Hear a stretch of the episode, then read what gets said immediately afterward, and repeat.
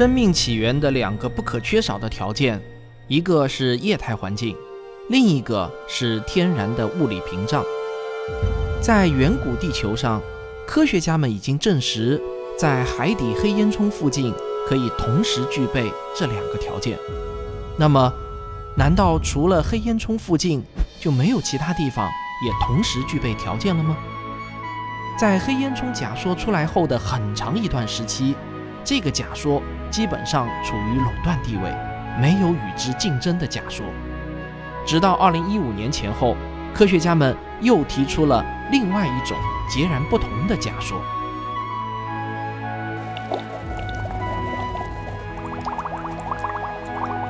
在古老地球的火山附近，有着大量的热泉和间歇泉形成的水池。这类水池干湿交替，不断循环，它的热量可以催化各种化学反应。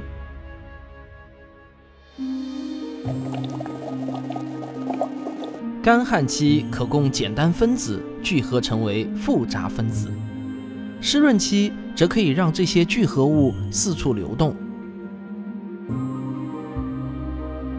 在这之后的干旱期，又能把聚合物困于细小的孔隙中，让它们相互作用，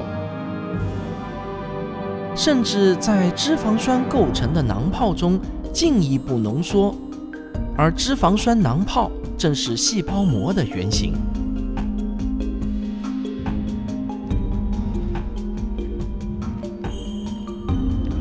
简单来说啊，他们认为呢，生命并不是起源于海洋。而是起源于陆地。对于同一种现象，有不同的科学理论做解释，这个呢，在科学发展史上那是太常见了。但是，请大家记住，科学有一个最大的特点，就是看证据。决定一个理论的命运，关键不是看某个权威的支持，或者呢，也并不是看某个意识形态的支持，而是看证据。谁的证据更多更好，那么谁的理论最终就能胜出。那么，支持生命起源于陆地的证据到底有哪些呢？加利福尼亚大学圣克鲁斯分校生物分子工程系的戴维·迪莫是最早提出陆地起源说的科学家之一。为了验证这个想法，迪莫前往了俄罗斯远东地区堪察加半岛上的一座活火山。这个地方热泉和间歇泉密布，人迹罕至，是他们认为最接近地球三十八亿年前环境的地方。迪莫随身带了一小袋粉末，粉末里面包含着一些常见的化学物质，他们认为这些就是在地球的前生命时代能够找到的原料。迪莫把这些混合物。倒入一个翻滚的热泉泉眼，在泉眼边上出现了一圈白沫，这些泡沫中包含着无数气泡，每个气泡都包裹着原始汤中的化合物。如果这些气泡在水池边上干涸掉，它们里面那些挨在一起的物质会结合成聚合物吗？这个阶段有可能为产生第一个生命打下基石吗？迪莫回到自己的实验室。设计了一个模拟实验，来模拟这种陆地热泉的干湿循环的环境。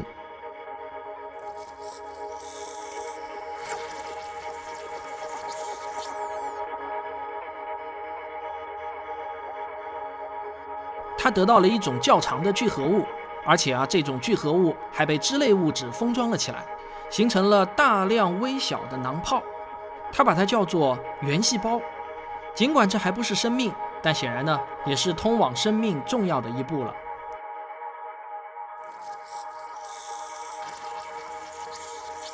每一轮干旱都会让囊泡的脂类薄膜破开，让囊泡内外的聚合物和营养物质相混合。一旦重新被水浸润，脂类薄膜又会闭合，把成分不同的聚合物混合物封裹在里面。每一组混合物都代表一场自然实验。原细胞越复杂，生存下来的几率就越大。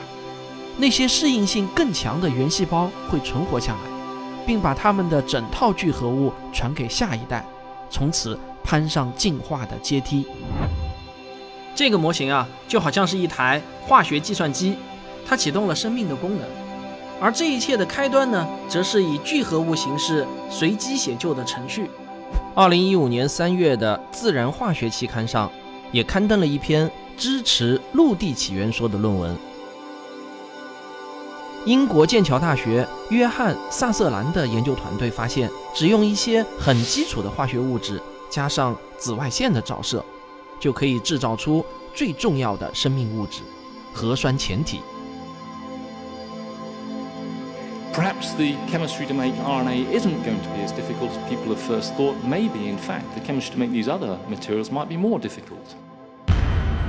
萨瑟兰认为，早期的地球在陆地上的温暖水池中更利于这些反应的发生。更重要的是，他指出，太阳的紫外线。是生命形成的关键因素，而它不能到达深海热液喷口。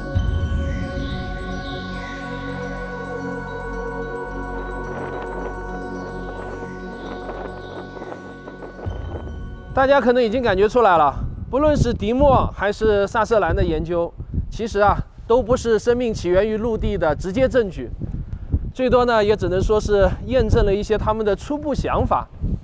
但是我们的大自然是不是真的就是这么干成的呢？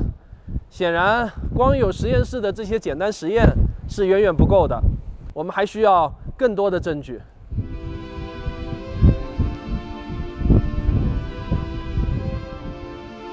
不过，很快又有新的证据出现了。两位来自澳大利亚的科学家在澳大利亚西北部的一个叫皮尔巴拉的偏远地区，发现了一片古老的沉积岩层。它有三十四点八亿年的历史，被称为德雷瑟柱。在这层岩石中，有一些橙白相间褶皱的岩石，叫硅华。它们是地表火山口间歇泉的产物。他们发现，这些石头里存在气泡，是气体陷入粘稠的膜中形成的，而这些膜很可能就是由远古的类似细菌那样的微生物制造的。这些发现表明，那里很可能发生过迪莫在实验室中实现的那种干湿循环。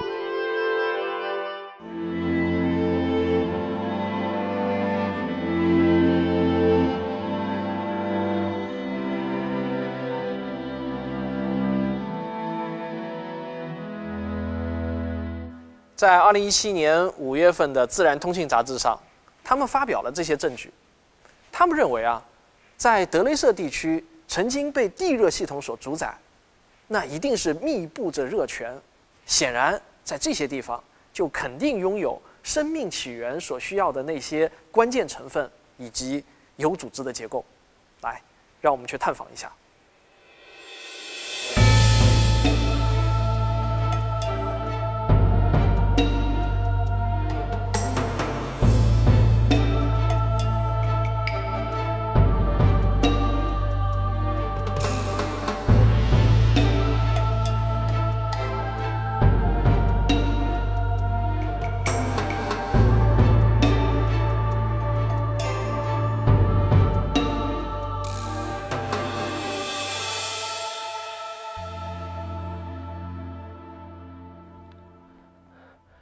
德雷瑟地区作为生命起源的一个候选地，它最令人兴奋的地方就在于它的多样性。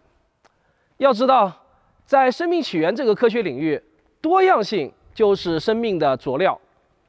你别看现在的德雷瑟地区那满是又干又硬的石头，可是别忘了，在三十多亿年前的地球，那可不是这样。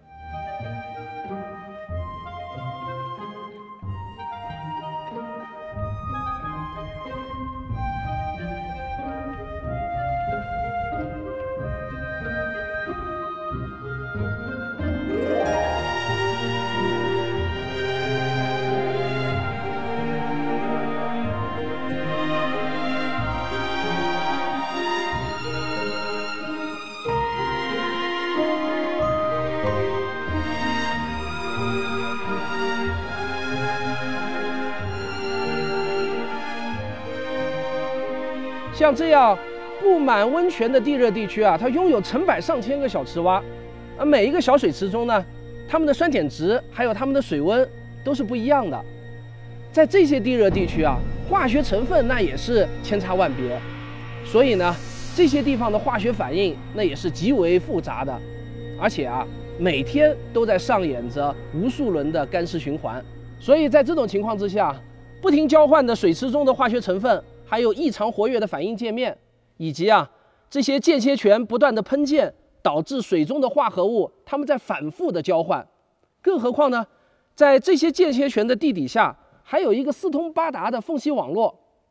如果我们做一个简单的计算，就会发现啊，假如有一百个这样子的温泉，那么每年都会产生至少数百万种不同的化学成分。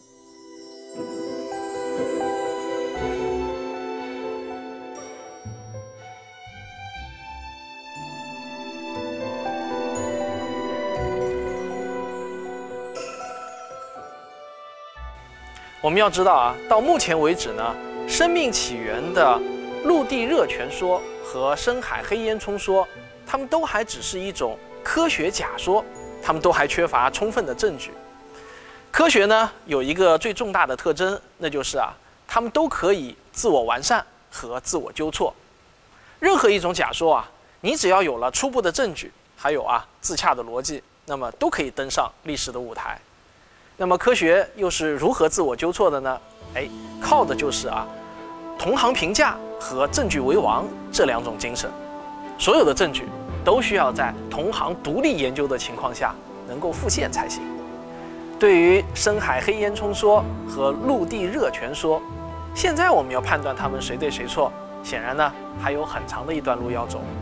生命起源就好像是一张有很多个图案拼成的很大的拼图，每一块图案该放在什么地方，我们现在并不知道，还有太多的世界未解之谜等待着我们去解答。其中最关键的一个问题就是啊，第一个能够自我复制的分子，哎，它到底是怎么出现的呢？不过令人欣慰的是，科学正在帮助我们找到通往答案的道路。我相信，总有一天，我们能够自信地回答这些问题。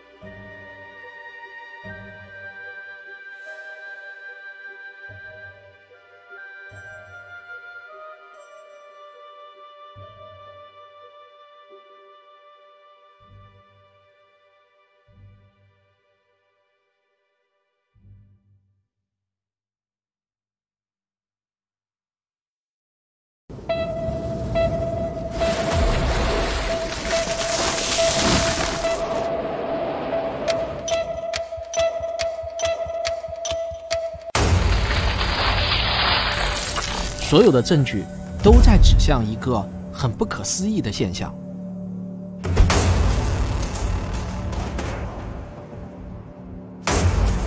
我们的地球曾经遭受过很多次可怕的灾难性事件，不计其数的生物都成为了这些灾难事件的受害者。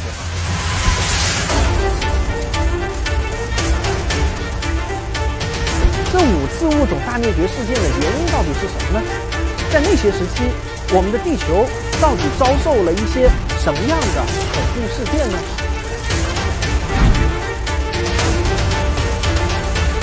我们现在正处在第六次物种大灭绝中，这一切的原因到底是什么？